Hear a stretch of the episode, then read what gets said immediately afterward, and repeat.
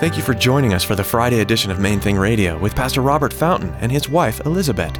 Today, Robert and Elizabeth will continue tackling life issues from a married perspective.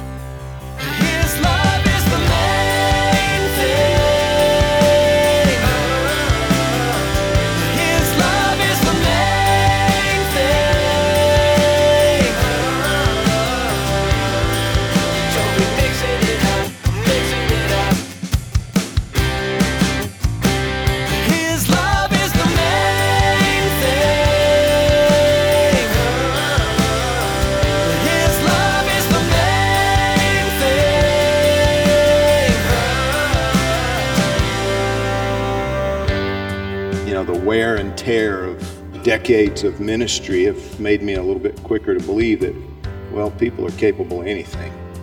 Apart from the grace of God, there is no depth of depravity to which we will not sink. And as I've said before, I know that's true for me. It's something that I've often contemplated the fact that I'm capable of anything I've ever read about or been disgusted by. And whether you believe it or not, so are you.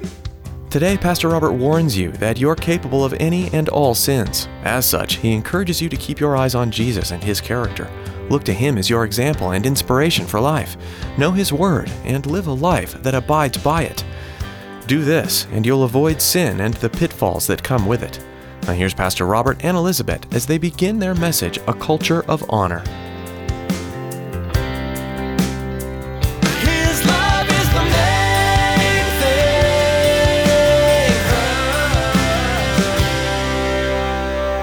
Adulterous woman was thrown at Jesus' feet. She knew the punishment. It was public stoning. The fact that she was caught in the very act only heightened the shame and intensified her fear of a painful death. Her accusers stood with confidence because of the fact that the law of God supported their position. They held the stones that would soon take her life, while she waited for them to display their outrage for her complete disregard of God's standard of holiness. Then the master began to write in the sand. We don't know what he wrote. All we know is that the atmosphere created by the writings of the grace giver completely disarmed her accusers. They fled as the grace of God drove away the judgments of men as quickly as light displaces darkness. Grace is that superior. No one needed to tell her to put her faith in Christ. The atmosphere of grace made faith in Jesus the most logical response. Perhaps this is why the Apostle Paul taught us that faith is according to grace. Grace is the atmosphere created by love that makes faith the only reasonable response. Few things overwhelm me more than an authentic display of the grace of God. Whenever the presence of God enables a person to become free from lifelong issues, you can't help but be amazed at such a wonderful Savior.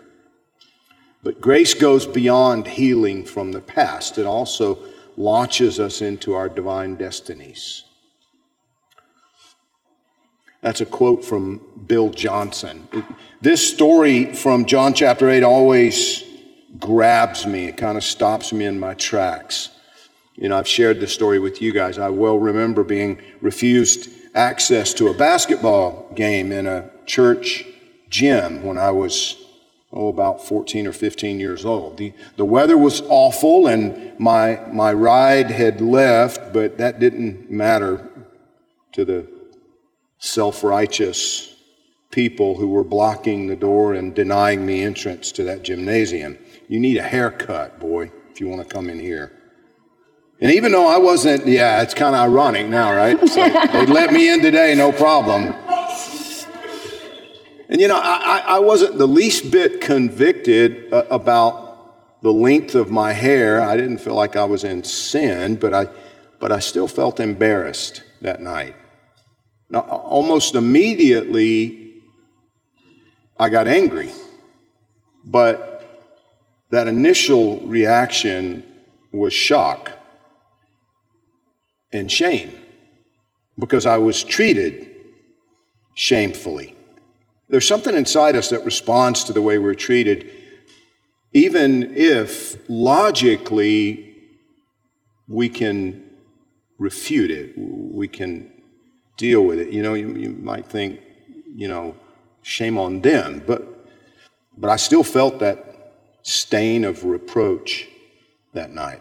Now, do you think I was more prone to go to church after that or less? Less.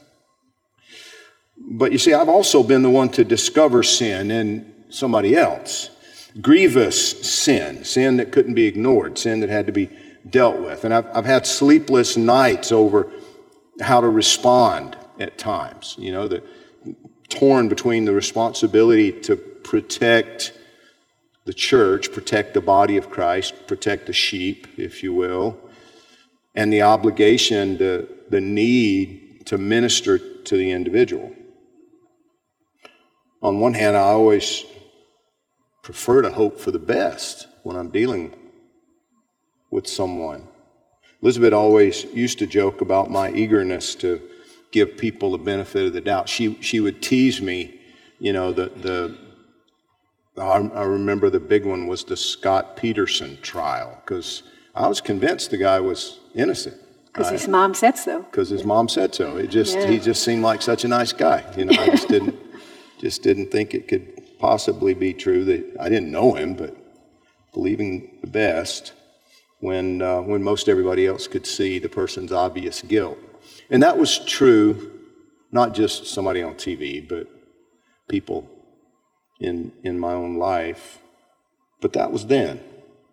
You know, the wear and tear of decades of ministry have made me a little bit quicker to believe that, well, people are capable of anything. Apart from the grace of God, there is no depth of depravity to which we will not sink. And as I've said before, I know that's true for me. It's something that I've often contemplated the fact that I'm capable of anything I've ever read about or been disgusted by. And whether you believe it or not, so are you. So maybe that cynicism makes me a little bit quicker to believe the worst in people now rather than the best. But I still hate it when I have to discipline somebody else's sin. And as a pastor, sometimes I do. In- the letter to the churches in the book of Revelation, Jesus personally holds the pastor of each church responsible for what he tolerates within the body of believers he oversees. which makes it super difficult. You know, it is a super difficult task, not just for the pastor, but for all of us. How do we straddle the balance with at one at, at the same point welcoming and extending the kind of grace that we, we know about in the story of Jesus with the adulterous woman? We want to do that. But at the same time, we cannot condone sin.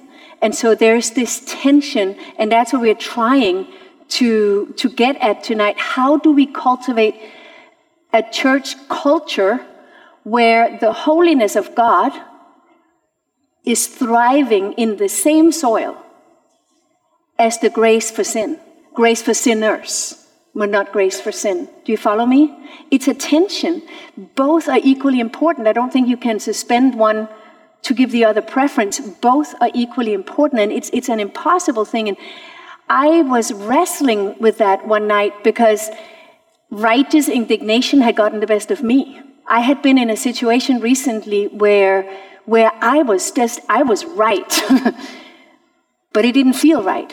And Erica, my accountability partner, was present, and she was like, "You got to get a grip on that. That you got to get a grip on that."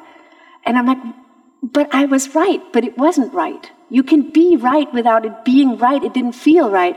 James 1:20 says that the wrath of man does not produce the righteousness of God. And in, in the problem is that when we are right, everything else goes away, but it's just right. I can't. But somehow the righteousness of God is not the fruit of that. And so that drove me. I mean, I knew I could hear she was right. I got to get a grip on that. What is that? Because I couldn't argue myself away from the fact that it was a necessary problem to address, but it didn't feel right. So, so that night when I came home, I began to just hear this, this term that I'd heard from YWAM, Youth with a Mission in Orlando, use it. They use it like an everyday term. And I hadn't really thought about it till that night when it began nagging at me culture of honor a culture of honor. We have cultivated a culture of honor. Everyone at that campus will talk about. And I'm like, how did they do that? And what does it mean? And so I began to, I, I was texting with them and asking them and pursuing it. What does it mean to cultivate a culture of honor? Because I know what they've wrestled with. I know that sin is not welcome, it's not a culture of cheap grace.